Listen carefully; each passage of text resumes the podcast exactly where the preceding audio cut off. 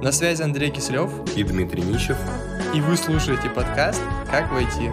Приятного прослушивания. Привет, Дима. Привет, Андрей. А, спасибо, что согласился на интервью. Представься, пожалуйста, кто ты, чем ты занимаешься. Как вы поняли, меня зовут Дмитрий, я веб-дизайнер, работаю на фрилансе. Мне 18 лет, учусь на первом курсе института. А, давай, кстати, попробуем зафиксировать, э, дать некоторое определение, то есть э, вообще кто, кто такой веб-дизайнер, чем он занимается? Э, в зависимости от опыта, это определение каждый скажет по-разному для себя, но на данный момент кто такой веб-дизайнер для меня это точно не художник, далеко не художник. Это больше архитектор, я бы сказал. То есть, что я делаю? Я э, структурирую информацию на сайте, грамотно. Думаю, как пользователю будет удобнее пользоваться продуктом. И все это стараюсь красиво оформить, наверное, так. Ты умеешь рисовать вообще, нет?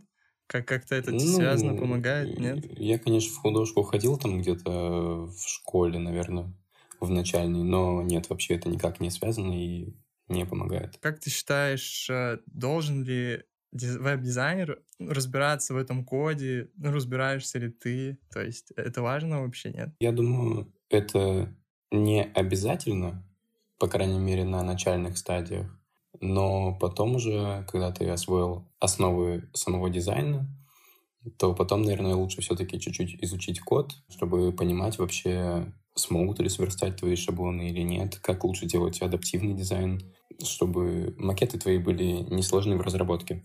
Просто э, я вот не умею дизайнить, да, и мне кажется, что если я однажды когда-нибудь захочу в это все, ну, погрузиться, uh-huh. э, если я буду знать техническую сторону, возможно, это будет меня сковывать, у меня будет как-то не получаться, то есть э, будут ли какие-то это ограничения или наоборот, э, ну, расширять кругозор это будет. Как плюс это больше или как минус, если дизайнер э, разбирается в коде? Это точно больше как плюс, я могу сказать потому что цель дизайнера, то есть мы всегда делаем макеты для, в принципе, для бизнеса. Вот, а бизнесу важны деньги, то есть как лучше сэкономить. Если ты знаешь техническую часть, то ты сможешь сделать такой макет, который будет несложным в разработке, но при этом будет таким же функциональным. То есть ты поможешь бизнесу сэкономить деньги на разработчиках. Вот. А по поводу сковывать или не сковывать, я думаю, сковывать это точно не будет. Это, наоборот, больше придаст твоим макетам рабочего состояния. То есть они будут работоспособными, скажем так, не просто картинки. Я хочу начать э, в веб-дизайне. Вот, и что мне для этого нужно сделать? Я не знаю, может, э, как-то начни вступать. Вообще, с чего ты начинал? То есть какие-то, ну, шаги, вот, что было первым шагом, чтобы, ну, разбираться в дизайне, там, рисовать, вот mm-hmm. это все. Ну, сначала я расскажу, как я начинал, а потом расскажу, как стоило бы начать. Ну, отмотать время назад, и я понял. Классная идея. Отлично. Как я начинал? То есть, изначально я же версткой вообще занимался, начал изучать ее. О, подожди, получается, еще раз, типа, ты не просто дизайнер, ты, получается, в коде тоже разбираешься и начинал да, вообще да, совсем да. не с дизайна, а с кода. Да, Классно. потом только ушел в дизайн. Классно. Я как только изучил немножко верстки, понял, ну, умел, научился, вернее, верстать более-менее простые макеты, я подумал, так, может быть, изучить еще дизайн, там, наверное, хотя бы как-нибудь на начальной стадии, чтобы уже брать заказы под сайт. Ой, сайты под ключ. Вот. И начал изучать дизайн, как я нашел какой-то на Ютубе, что ли, бесплатный мини-курс. Поучился, прошел его, там буквально пару уроков было. Макеты эти были прям ужасные. Это я работал в фотошопе, но это было в каком? Ну, году в 2018, наверное. Дальше просто какие-то уроки смотрел, как работать с типографикой, по композиции, по цвету, статьи читал, какие-то попадались. То есть будет классно, если вот кто начинает, сразу на каких-нибудь дизайнерских сайтах, форумах, там подпишется на каких-то авторах, на Хабре, например, тоже можно.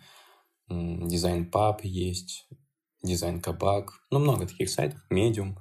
Вот. И там публикуются всякие дизайн-исследования, статьи по поводу дизайна. Вот если их читать, в принципе, уже можно потянуть свой уровень достаточно неплохо. Это если мы рассматриваем путь, скажем так, бесплатный. А в идеале, конечно, найти хороший курс, и заплатить все-таки денег, где с тобой поработает человек, который в дизайне давно, и будет тебя правильно направлять и последовательно тебе подавать нужную информацию. Но опять же, к выбору курса тоже нужно подходить очень-очень трепетно, так скажем, потому что не каждый курс будет хорошим. Я у тебя в Инстаграме прочитал э, пост, и в нем ты пишешь, что ты узнал о фрилансе в 13-14 лет, угу. и как бы расскажи, как это вообще было. Это, это ну, очень интересно вообще. То есть э, ты уже прям понимал, как, как работает фриланс, или ты просто видел, я не знаю, картинку вот эту с гамаком, где лежит э, Значит, на пляже где-то с, с макбуком и такой, вот я фрилансер. Вот. Или ты уже в 14 лет ты уже прям знал уже про биржи, там, про все, ну, способы заработка, то есть... Нет, конечно, это больше я просто видел эту картиночку с, гаму, с гамаком, с ноутбуком и думал, вот хочу так же. Но узнал я вообще про это, да, лет, ну да, в 13-14. Э, и то больше я узнал про это в области копирайтинга, рерайтинга, то есть написания текстов. Вот, и я даже пытался что-то делать в, в лет в 13-14 на каких-то сайтах там зарабатывать. Ну, не знаю, то есть я, в принципе, с, там, с детства, можно сказать, хотел как-то что-то сам заработать. И вот в интернете как-то наткнулся и чуть-чуть поизучал так, но понимал, что как будто бы мне еще рано. Mm-hmm. То есть я еще не готов.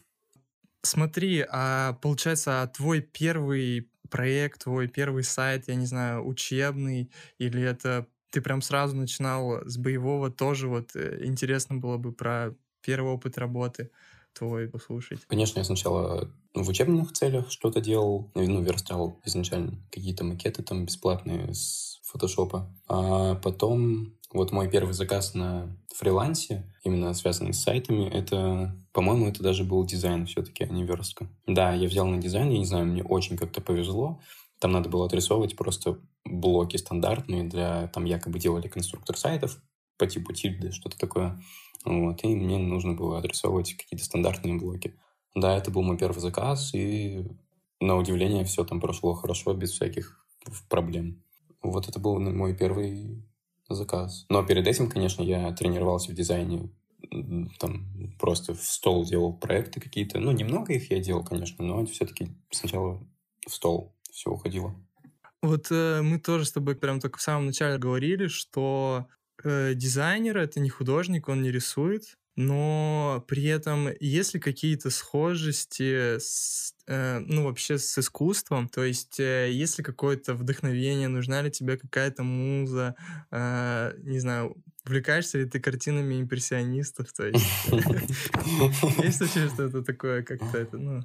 Э, ну, если рассматривать в этом плане, я думаю, тут зависит все от того, кто как к этому относится. Например, я изначально, когда занимался программированием до всего этого, ну, то есть просто учился, я там ну, на C++ писал, и я даже к этому, знаешь, относился как к искусству. Ну, и то есть тут то же самое.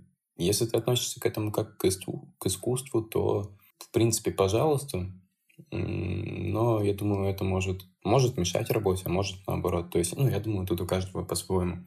А, что касается вдохновения, там муз, да, какой-то.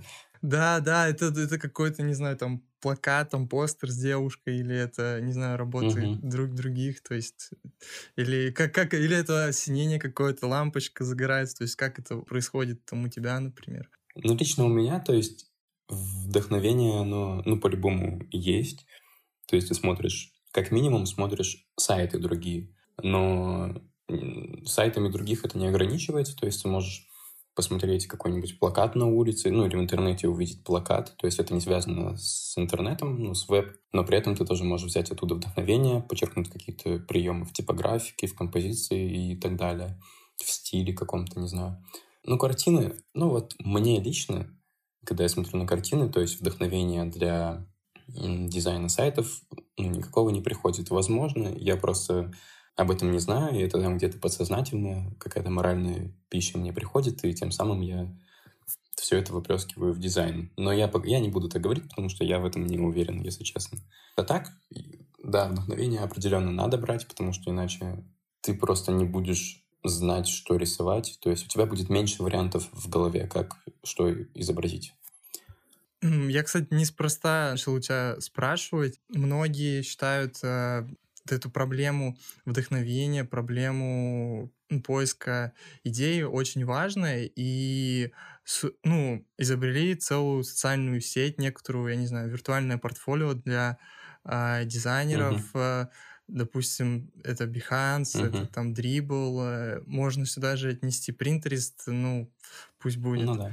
Вот, и пользуешься ли ты этими сервисами вообще там заливаешь работы? Ну, конечно, пользуюсь, особенно Behance в последнее время.